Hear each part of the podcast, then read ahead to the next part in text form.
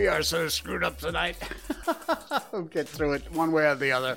I will get through this. It is 7 o'clock on the West Coast, and it's 10 a.m. on the East Coast of America. Good morning, America. How are you? it's uh, 3 p.m. in London, 7.30 in Mumbai, India. 11 p.m. in Kyoto, Japan, and in Malaysia, it's 1967. I'm Jay Sheldon, the pantless one. Yeah, yes. Welcome, hello, and uh, good morning, good afternoon, good evening, wherever you may be uh, watching live, Facebook Live, YouTube, Twitch.tv, and Rumble.com. We're over on Rumble. Please subscribe over there to our channel. Uh, and uh, wherever you may be watching or listening. Hello to our podcast listeners who are listening to the audio only part of our show. If you haven't done it yet, please, there is a link here.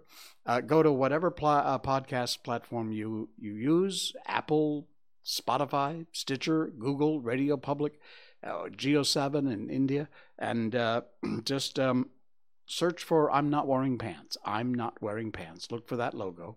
You can also, I think, search just Jay Sheldon. It'll probably come up. And uh, just click on it, click follow or subscribe. And thank you for all the hundreds of people who've done that. We haven't reached a thousand yet, but we're getting there. We're so close. I know you can do it. I'm begging, okay? all right, enough begging. Uh, yeah, yes. Um, oh, by the way, just literally just as I was getting ready to come on the air, I'm checking my Twitter feed. And within the last hour, 90 minutes or so, uh, over in the U.S., uh, it looks as if the news is from, uh, well, the New York Times, that's, you know, pff, whatever. Uh, Reuters, a lot of the major uh, news outlets, mainstream media anyway, are saying that uh, they expect today that Twitter board will agree to Elon Musk's offer. And it looks like Elon Musk is going to own Twitter. Yes! Another another blow for freedom. I can't wait to watch the left meltdown over this. I cannot wait. It's going to be glorious. So uh, yeah, that I, I don't have any links or anything because literally it's happening as I speak, um, and they expect sometime today it to be announced that uh, they are accepting Elon Musk's offer. So hallelujah for that. All right, it's time to update you on our favorite little furry lady. Miko update. Ah, uh, the Miko update. She is doing great. Uh, she's having a ball. She's enjoying life in the fast lane over the weekend. And by the way, yes, I was not on Saturday night. Uh, I had a bit of a cold and a flu and uh, just had a whole bunch of stuff going on, a lot of first world problems. Uh, so I, I did not get on Saturday night. I apologize for those of you who like to spend your part of your Saturday evening with us.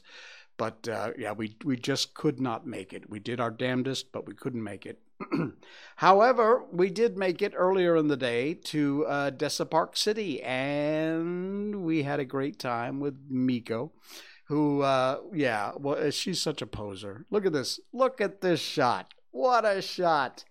Uh, yeah, beautiful background too. But uh, yeah, she she mugs for the camera every chance she can get. There's yours truly, wearing pants, I might add, with uh, Miko on the rocks. Could be a new drink, you know, Miko on the rocks. Uh, this is us walking along uh, there's a bunch of other dogs here at Desa Park City. It's a great spot. It really is. Really, really nice park. Friendly people, and uh, there were so many people. Let me fast forward this. Look at that. All of these folks here, all with mostly with their dogs, and she was actually a bit overwhelmed. Uh, there were so many other dogs there. A few Shibas also, as a matter of fact. But uh, yeah, she um, she was a little bit uh, overwhelmed. Uh, but we had a great time, no doubt about it. And uh, she uh, she enjoyed herself. Thank you for those of you who ask always how is how is Miko? There's your update. She's great, and at the moment she won't come in the studio. She refuses to come on the show. She's got a little diva attitude, and uh, she's hanging out downstairs. So that's all right. She'll get over it.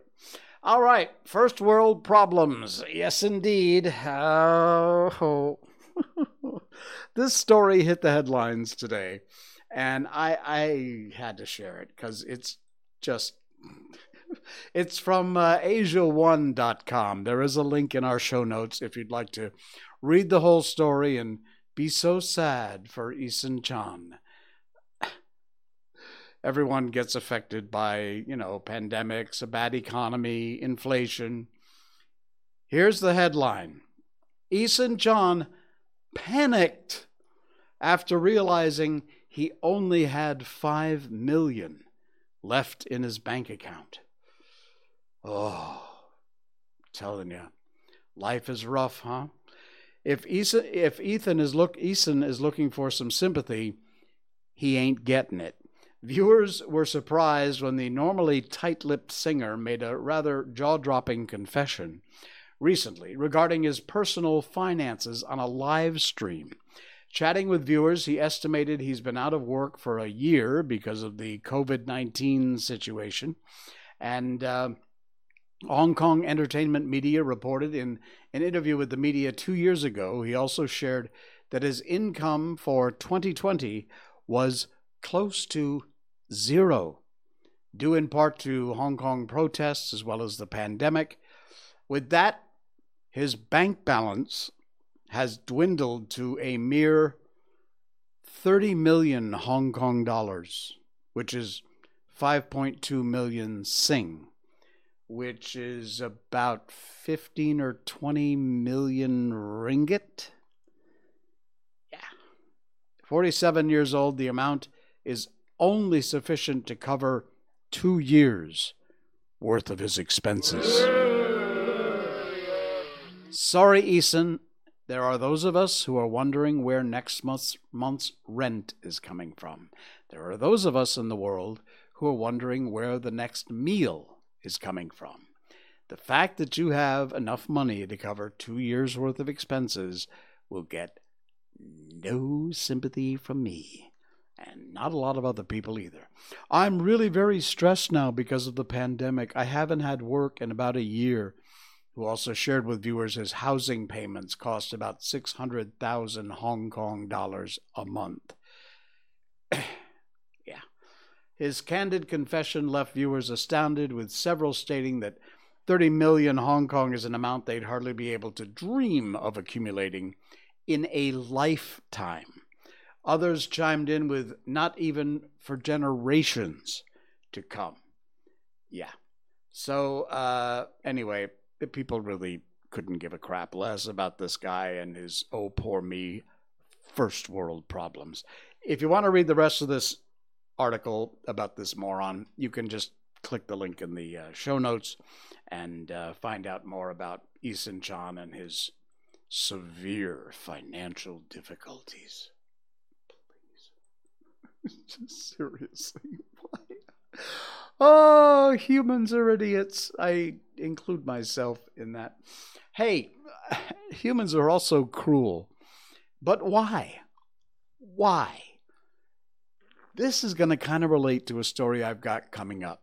The link to this article is in our show notes, and the t- it's from Vox.com. Mm.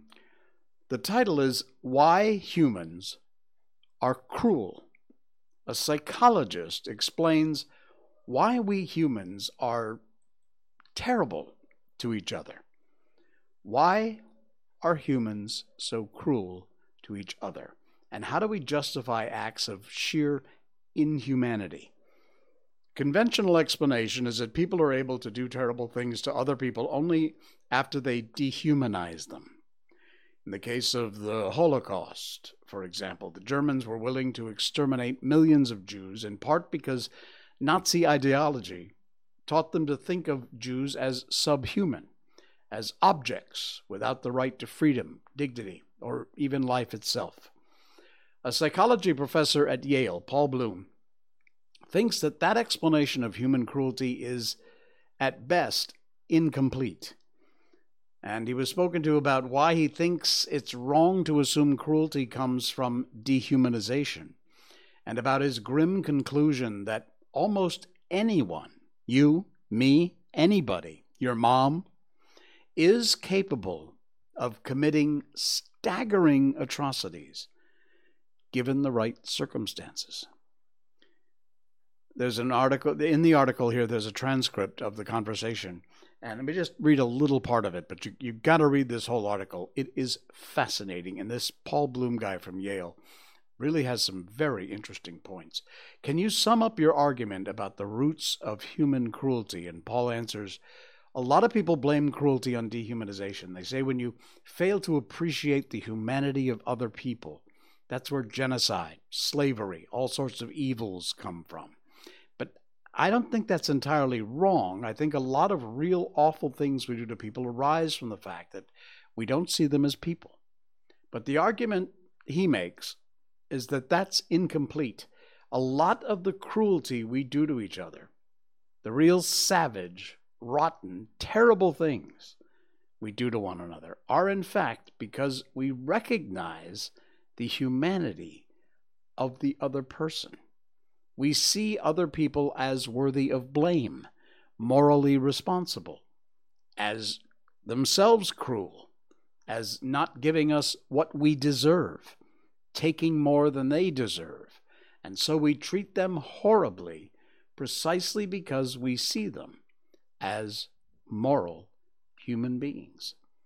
This article goes on, you gotta read it. It's fascinating. It's from Vox.com. The link is in our show notes, our description down below, and it's called Why Humans Are Cruel.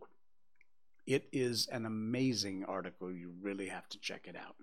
All right. Um, Speaking of which, it blends really nicely into our next article, which is from the World of Buzz. And uh, great folks over at World of Buzz. Uh, we use a lot of their stuff. We thank them very much for that. And we encourage you to click on our links in our show notes and check out, read the whole article.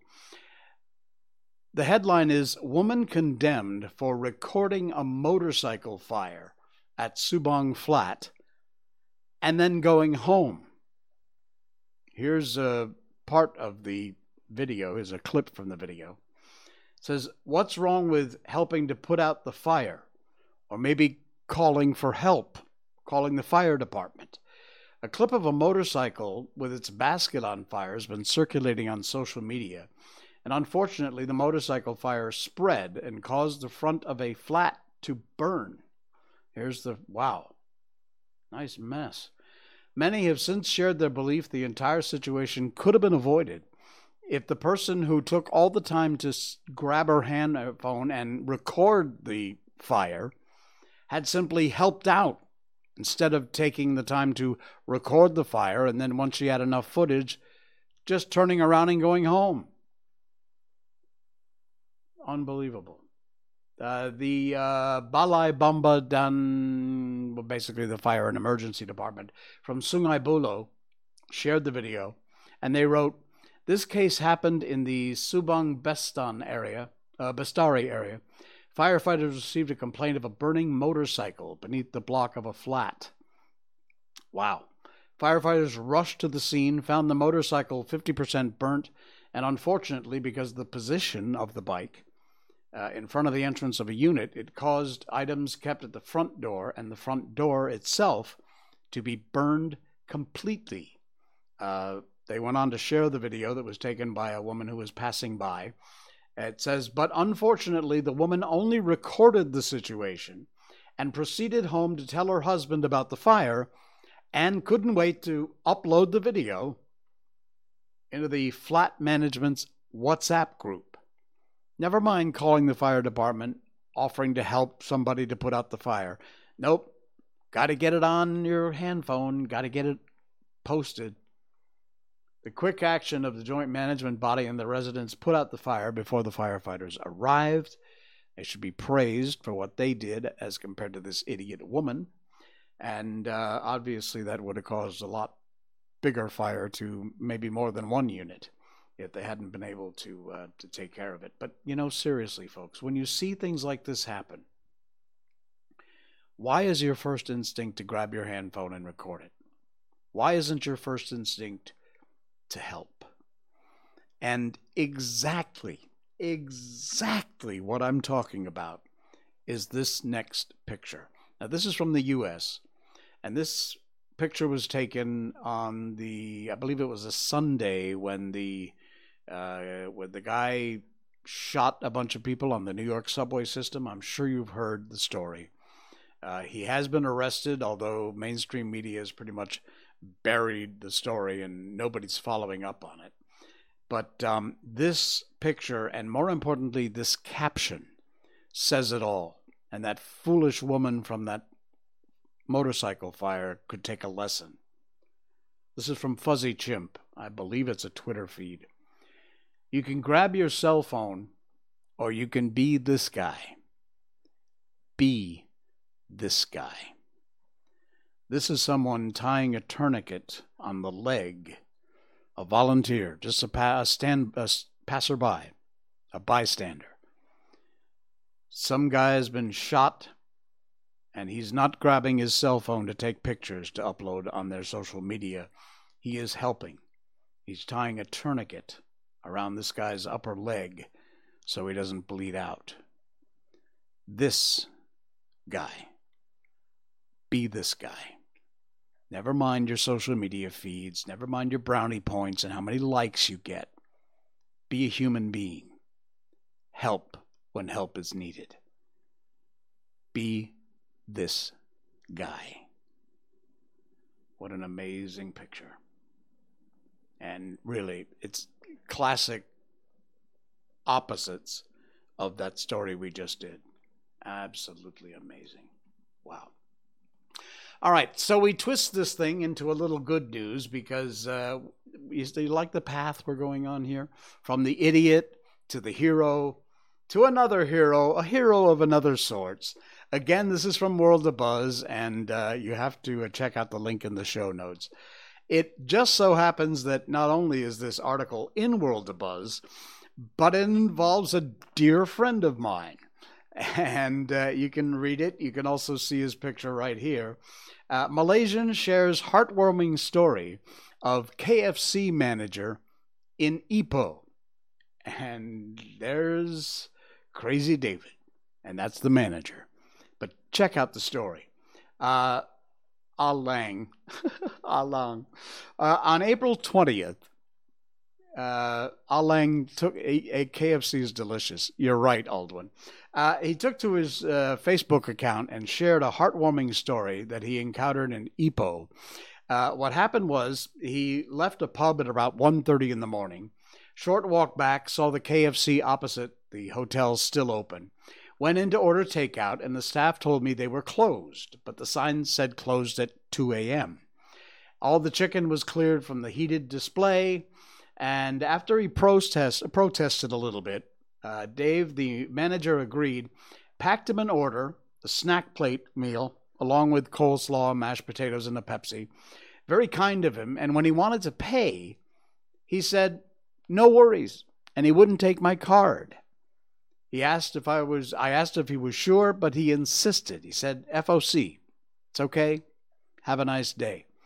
So David Wu, crazy man that he is, and dear friend, um, I asked if he said okay. He said he insisted. He added, surprised by the manager's kind gesture, uh, David left a 10 ringgit tip in the tip box.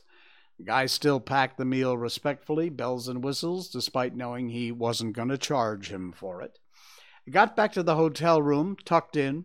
The meal was perfectly okay. The chicken and mash were still warm, coleslaw cold, bonus, he expressed gratitude.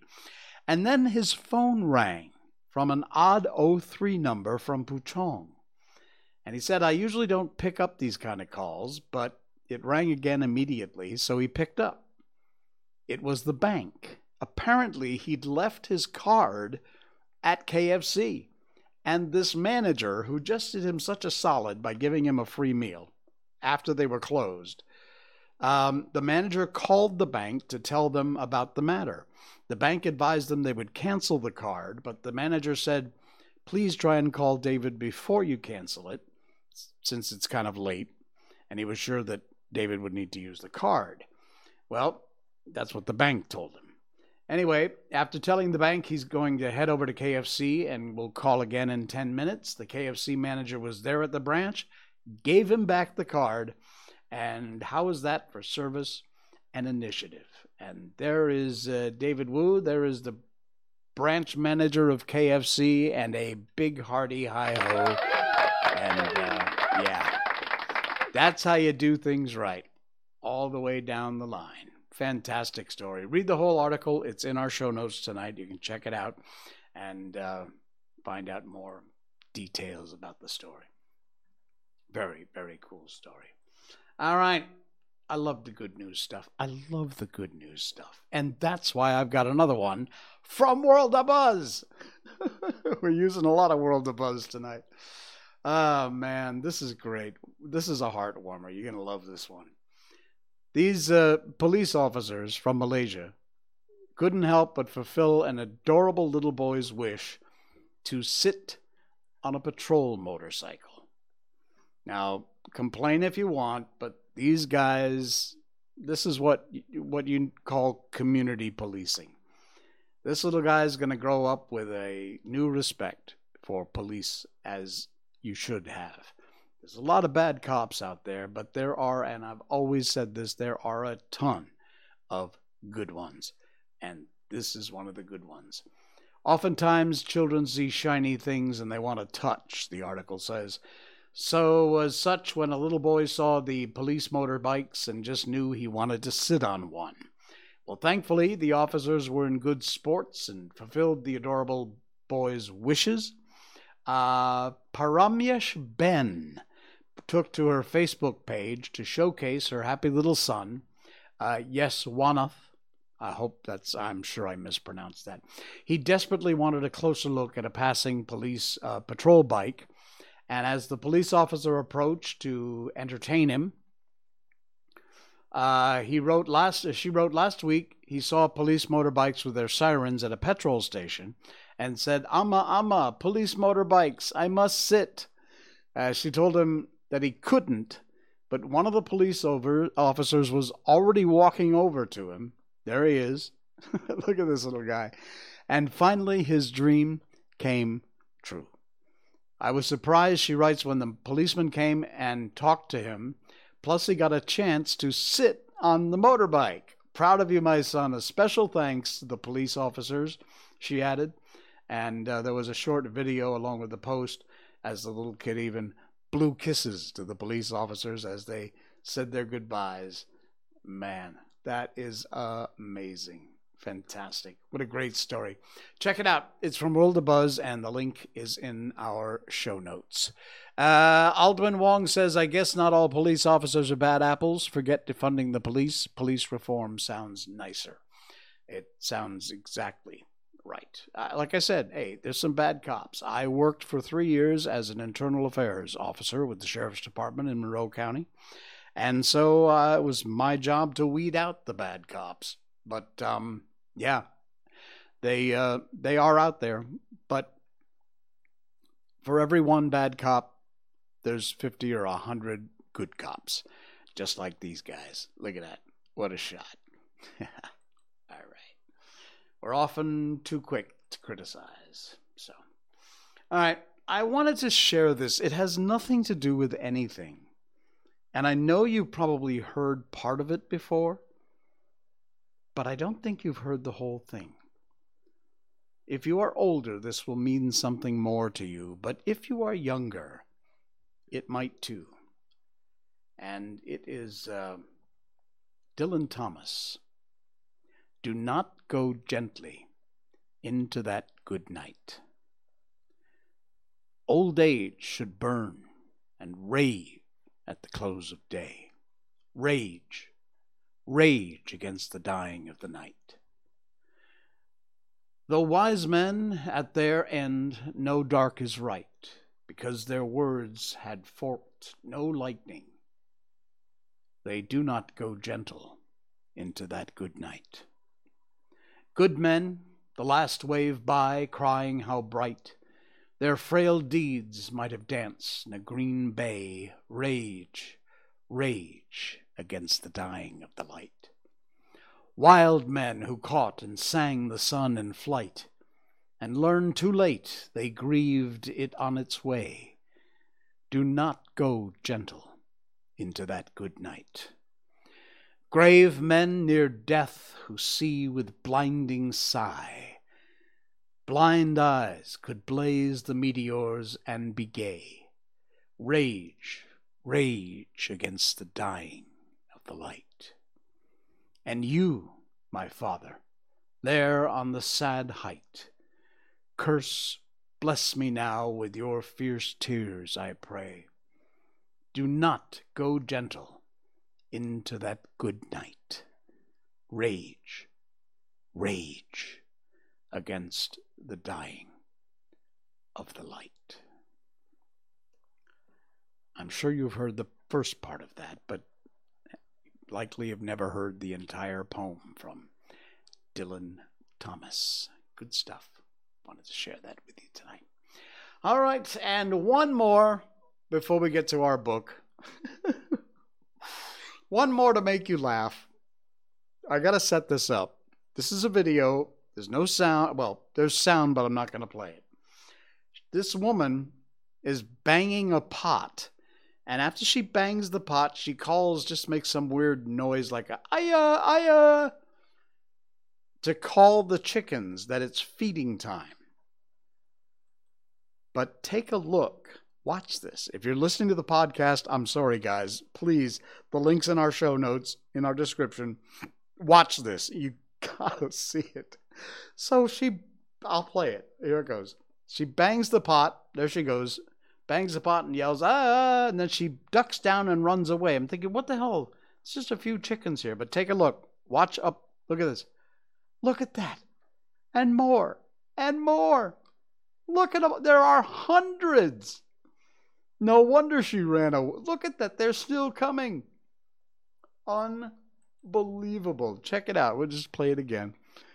Just a few chickens laying around, and apparently they know what that pot banging noise is because they come out of everywhere. And yes, chickens can fly if you didn't know that. Look at that.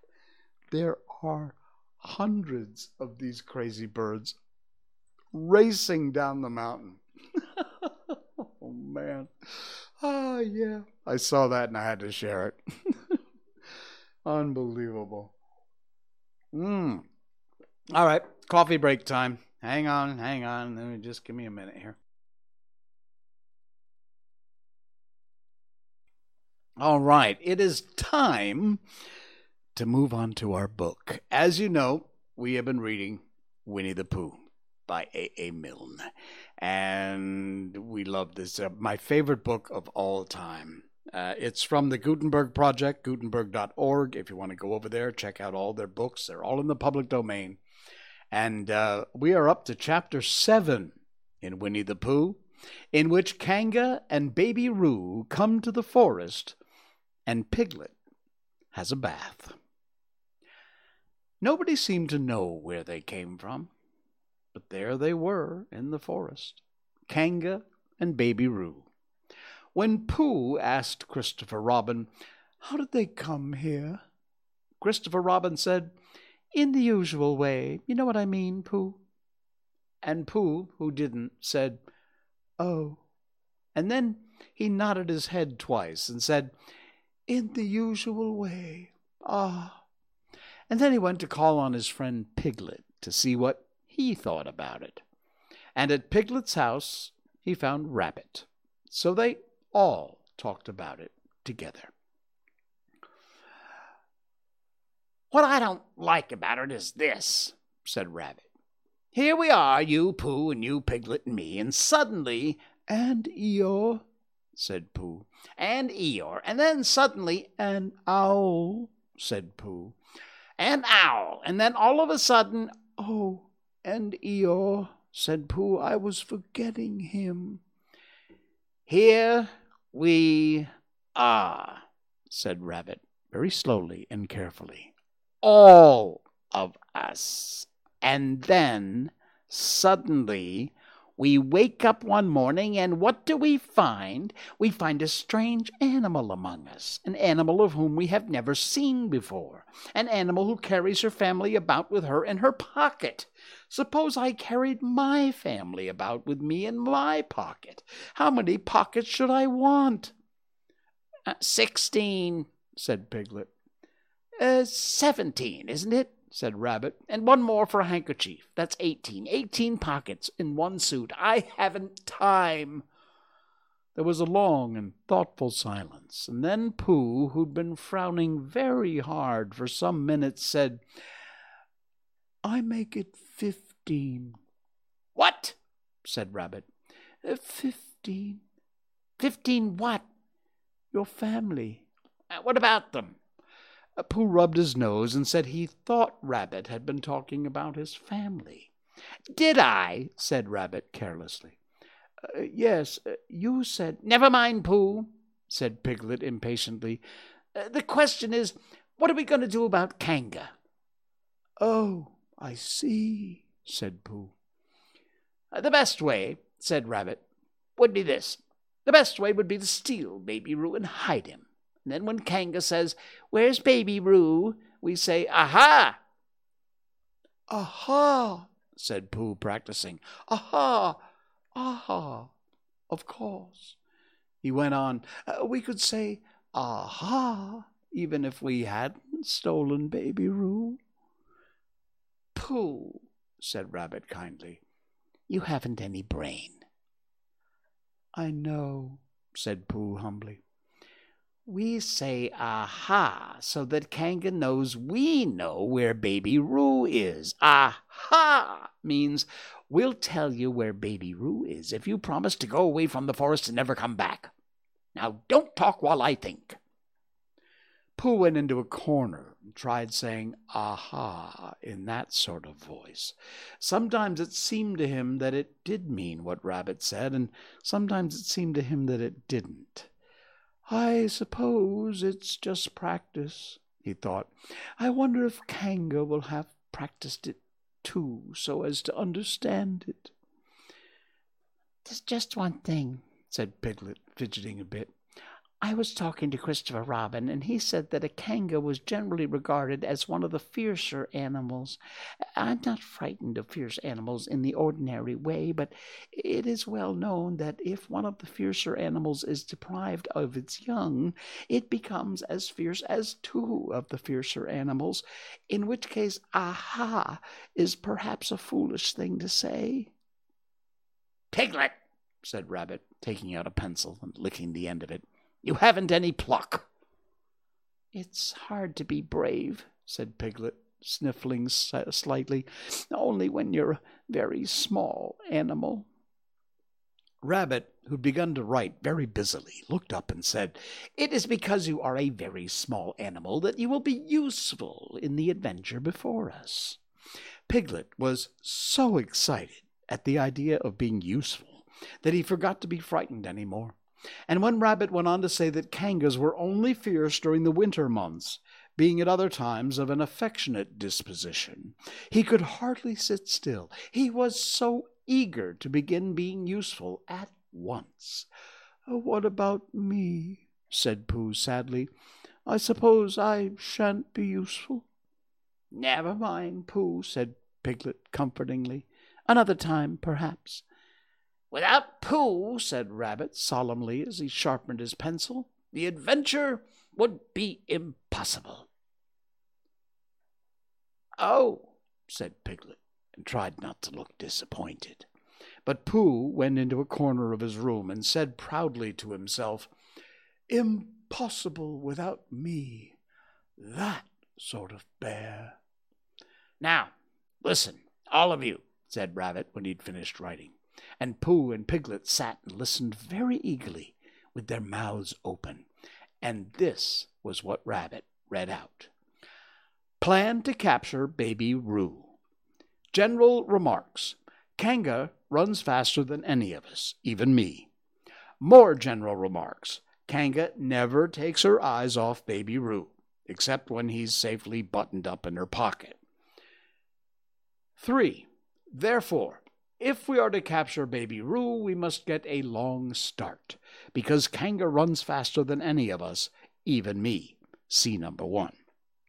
A thought. Number four. If Roo had jumped out of Kanga's pocket and Piglet had jumped in, Kanga wouldn't know the difference because Piglet is a very small animal. Five. Like Roo. Six. But Kanga would have to be looking the other way first so as not to see Piglet jumping in. Seven. See two. Eight. Another thought. But if Pooh was talking to her very excitedly, she might look the other way for a moment. Nine. And then I could run away with Roo. Number 10. Quickly. Number 11. And Kanga wouldn't discover the difference until afterwards. Well, Rabbit read this out proudly, and for a little while after he read it, nobody said anything. And then Piglet who'd been opening and shutting his mouth without making any noise, managed to say very huskily, And afterwards? How do you mean? When Kanga does discover the difference? Then we say, Aha! All three of us? Yes. Oh. Why? What's the trouble, Piglet? Um, Nothing, said Piglet. As long as we all three say it. As long as we all three say it, said Piglet. I don't mind, he said, uh, but I shouldn't care to say aha by myself. It wouldn't sound nearly so well. Uh, by the way, he said, you are quite sure about what you said about the winter months? The winter months? Y- yes, only being fierce in the winter months?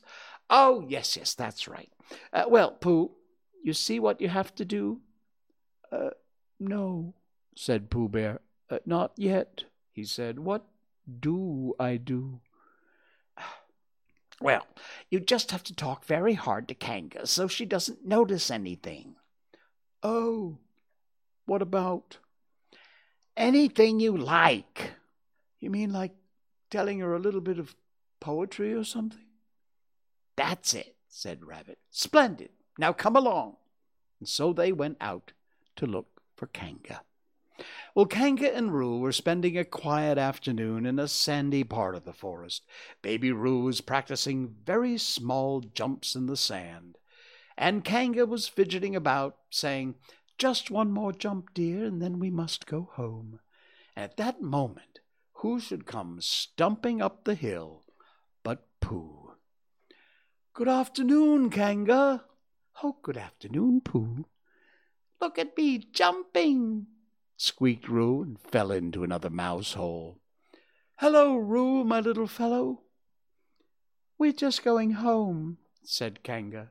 Good afternoon, Rabbit. Good afternoon, Piglet.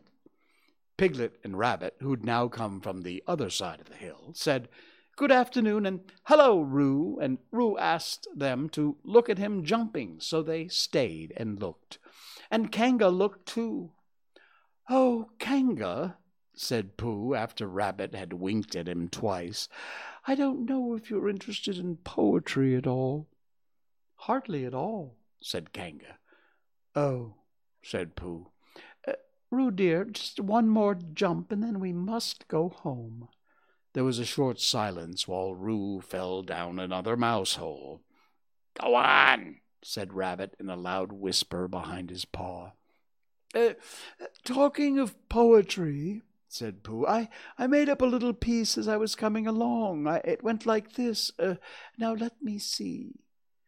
Fancy, said Kanga. Now, Roo, dear, uh, you'll like this piece of poetry, said Rabbit. You'll love it, said Piglet.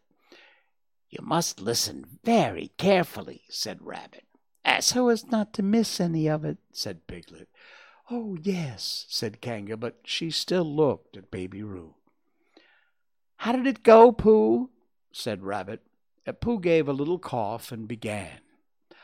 Lines written by a bear of very little brain. On Monday, when the sun is hot, I wonder to myself a lot. Now, is it true or is it not, that what is which and which is what? On Tuesday, when it hails and snows, the feeling on me grows and grows that hardly anybody knows if these are those or those are these. On Wednesday, when the sky is blue and I have nothing else to do, I sometimes wonder if it's true that who is what and what is who. On Thursday, when it starts to freeze and hoarfrost twinkles on the trees, how very readily one sees, but these are whose, and whose are these. On Friday, yes, it is, isn't it? said Kanga, not wanting to hear what happened on Friday. Eh, just one more jump, Roo dear, and then we really must be going. Rabbit gave Pooh a hurry up sort of nudge. Talking of poetry, Pooh said quickly, have you noticed that tree over there? Where? said Kanga. Now, Roo, uh, right over there, pointing behind Kanga's back. No, said Kanga. Now jump in, Roo dear, and we'll go home. You ought to look at that tree right over there. Shall I lift you in, Roo? And he picked up Roo in his paws. I can see a bird in it from here, said Pooh, or, or is it a fish? You ought to see that bird from here, said Rabbit, uh, unless it's a fish. It isn't a fish, it's a bird, said Piglet. Ah, so it is, said Rabbit. Is it a starling or a blackbird? said Pooh. Oh, that's the whole question, said Rabbit. Is it a blackbird or a starling? And then, at last, Kanga did turn her head to look. And in the moment her head was turned, Rabbit said in a loud voice, In you go, Roo! And in jumped Piglet into Kanga's pocket, and off scampered Rabbit with Roo in his paws, as fast as he could. Why, where's Rabbit? said Kanga, turning around again. Are you all right, Roo dear? Piglet made a squeaky roo noise from the bottom of Kanga's pocket. Uh, Rabbit had to go away, said Pooh. I think he thought of something he had to do and see about suddenly. And Piglet? I think Piglet saw, thought of something at the same time, uh, suddenly. Well, then, we must be going home, said Kanga. Goodbye, Pooh. And in three large jumps, she was gone. Pooh looked after her as she went. I wish I could jump like that, he thought. Some can and some can't. That's how it is. But there were moments when Piglet wished Kanga couldn't. Often, when he had a long walk home through the forest, he'd wished he was a bird. But now he thought jerkily to himself at the bottom of Kanga's pocket, This take if is shall uh, flying, I really never shall get to it as he went up and down in the air. He said, Ooh! As he came down, he said, Ow! And he was saying, Ooh, ow, ooh, ow, ooh, ow, all the way to Kanga's house. Of course, as soon as Kanga unbuttoned her pocket, she saw what happened. Just for a moment, she thought she was frightened, and then she knew she wasn't. For she felt sure that Christopher Robin would never let any harm happen to Roo. So she said to herself, if they're going to have a joke with me, I will have a joke with them. Now then, Roo dear, she said as she took Piglet out of her pocket, bedtime. Aha! said Piglet, as well as he could after his terrifying journey. But it wasn't a very good aha. Kanga didn't seem to understand what it meant. Bath first, said Kanga in a cheerful voice. Aha! said Piglet again, looking around anxiously for the others. But the others weren't there. Rabbit was playing with Baby Roo in his own house and feeling more fond of him every minute. And Pooh, who'd decided to be a Kanga, was still at the sandy place on top of the forest, practicing jumps. I'm not at all sure, said Kanga in a thoughtful voice, that it wouldn't be a good idea to have a cold bath this evening. Would you like that, Roo dear? Piglet, who'd never really been fond of baths, shuddered a long, indignant shudder, and said in as brave a voice as he could, eh, Kanga, I can see the time has come to speak plainly. Funny little Roo, said Kanga as she got the bath water ready. I'm not Roo, said Piglet loudly. I am Piglet. Yes, dear, yes, said Kanga soothingly, and imitating Piglet's voice too. So clever of him. She went on and took a large bar of yellow soap out of the cupboard. What will he be doing next? Can't you see? shouted Piglet. Haven't you got eyes? Look at me. I am looking, Roo dear, said Kanga rather severely, and you know what I told you yesterday about making faces. If you go on making faces like Piglet, you will grow up to look like Piglet, and then think how sorry you'll be. Now then, into the bath, and don't let me have to speak to you again about it. Before he knew where he was, Piglet was in the bath, and Kanga was scrubbing him firmly with a large, lathery flannel. Ow! cried Piglet. Let me out! I'm Piglet! Don't open the mouth, dear, or soap goes in, said Kanga. There, what did I tell you? You you did that on purpose, sputtered Piglet as soon as he could speak again, and then accidentally had another mouthful of lathery flannel. That's right, dear, don't say anything, said Kanga, and in another minute Piglet was out of the bath and being rubbed dry with a towel. Now, said Kanga, there's your medicine, and then bed. What medicine? said Piglet. To make you grow big and strong, dear. You don't want to grow up small and weak like Piglet, do you? Well, then. At that moment there came a knock at the door. Come in, said Kanga, and in came Christopher Robin. Christopher Robin, Christopher Robin, cried Piglet. Tell Kanga who I am. She keeps saying I'm Roo. I'm not Roo, I, am I? Christopher Robin looked at him very carefully and shook his head. You can't be Roo, he said, because I've just seen Roo playing at Rabbit's house. Well, said Kanga, fancy that. Fancy my making a mistake like that. There you are, said Piglet. I told you I'm Piglet. Christopher Robin shook his head again. Oh, you're not Piglet, he said. I know Piglet well, and he's quite a different color. Piglet began to say this was because he just had a bath, and then he thought that perhaps he wouldn't say that. As he opened his mouth to say something else, Kanga slipped the medicine spoon in, and then patted him on the back and told him that it really was quite a nice taste once you get used to it. I knew it wasn't Piglet, said Kanga. I wonder who it can be. Oh, perhaps it's some relation of Pooh's, said Christopher Robin. What about a nephew or an uncle or something? Well, Kanga agreed this was probably what it was, and said that they would have to call it by some name. I shall call it Pootel, said Christopher Robin. Henry Pootel for short. And just when it was decided, Henry Pootel wiggled out of Kanga's arms, jumped to the ground, and to his great joy, Christopher Robin had left the door open. Never had Henry Pootel Piglet run so fast as he ran just then, and he didn't stop running until he got quite close to his house. But when he was a hundred yards away, he stopped running and rolled the rest of the way home so as to get his own nice, comfortable color back again.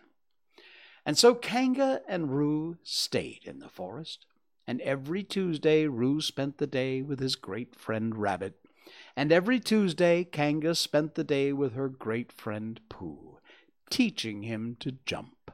And every Tuesday Piglet spent the day with his great friend Christopher Robin. And so they were all happy again. That's chapter seven of Winnie the Pooh. Coming up on our next stream, we'll do chapter eight, in which Christopher Robin leads an exposition to the North Pole. Woo. All right. Uh, there we go. Let's see. Where are we? Here we go. Okay. Um, Mr. Sheldon, this is a little off topic, but do you plan to watch Doctor Strange in the Multiverse of Madness in theaters on the 4th of May? By the way, I am a Marvel fan. Um, likely not. Sadly, cinemas here kind of suck, and I don't really enjoy going to the cinema. Um, I if, it's a if it's a yeah I, I'm not a I, I, I enjoy Marvel films. I, I'm not a big fanboy, uh, so it wouldn't mean a lot to me. Uh, I'll watch them if I'm thoroughly bored, but I'm not like oh gotta see it. Um, so I guess the answer to your question is likely not. Um, the one film that I did not get a chance to see uh, was Dune, and that's occasionally a film will come along that you really must see on a big screen. I'm perfectly happy watching watching films either on my computer monitor or my television through streaming, but um, sometimes a film like say the latest one I, I can think of would, would have been Dune uh, to see uh, that really should be seen on a big screen. Um, so yeah, sorry to disappoint. I'm I'm just not a big a big uh, Marvel fan. So um, yeah, but enjoy it. I, I can't wait. Uh, May what? May fourth, fourth of May. All right, Doctor Strange in the Multiverse of Madness. Cool, cool beans. Let me know. Come back on the stream. Let me know how it was. All right, cool beans. I will see you again on uh, what is this Monday? It is Monday, right? Goodness, it's Monday. All right. I'll see you again on Wednesday night, 10 o'clock Malaysian time. And uh, thank you to all of our uh, followers and our subscribers. And to those of you who have not yet done it, please go to your favorite podcast platform Spotify, Apple, uh, Google, Stitcher, Radio Public, JioSaavn, and just search for I'm Not Wearing Pants. Look for that logo. Search if you want, try searching Jay Sheldon. That's the logo you'll see. Click on it, click follow or subscribe and you can uh, you can take us with you on our podcast. And uh, as we we get along our quest to get a thousand followers, I know small numbers, but for me it's fantastic. Thank you to everyone who's done that. Hundreds of you. We haven't hit the thousand mark yet, but we're getting there very soon. I'll let you know. All right, I'll see you again on uh, Wednesday night. Until then, I am the pantless one, Jay Sheldon. Good night.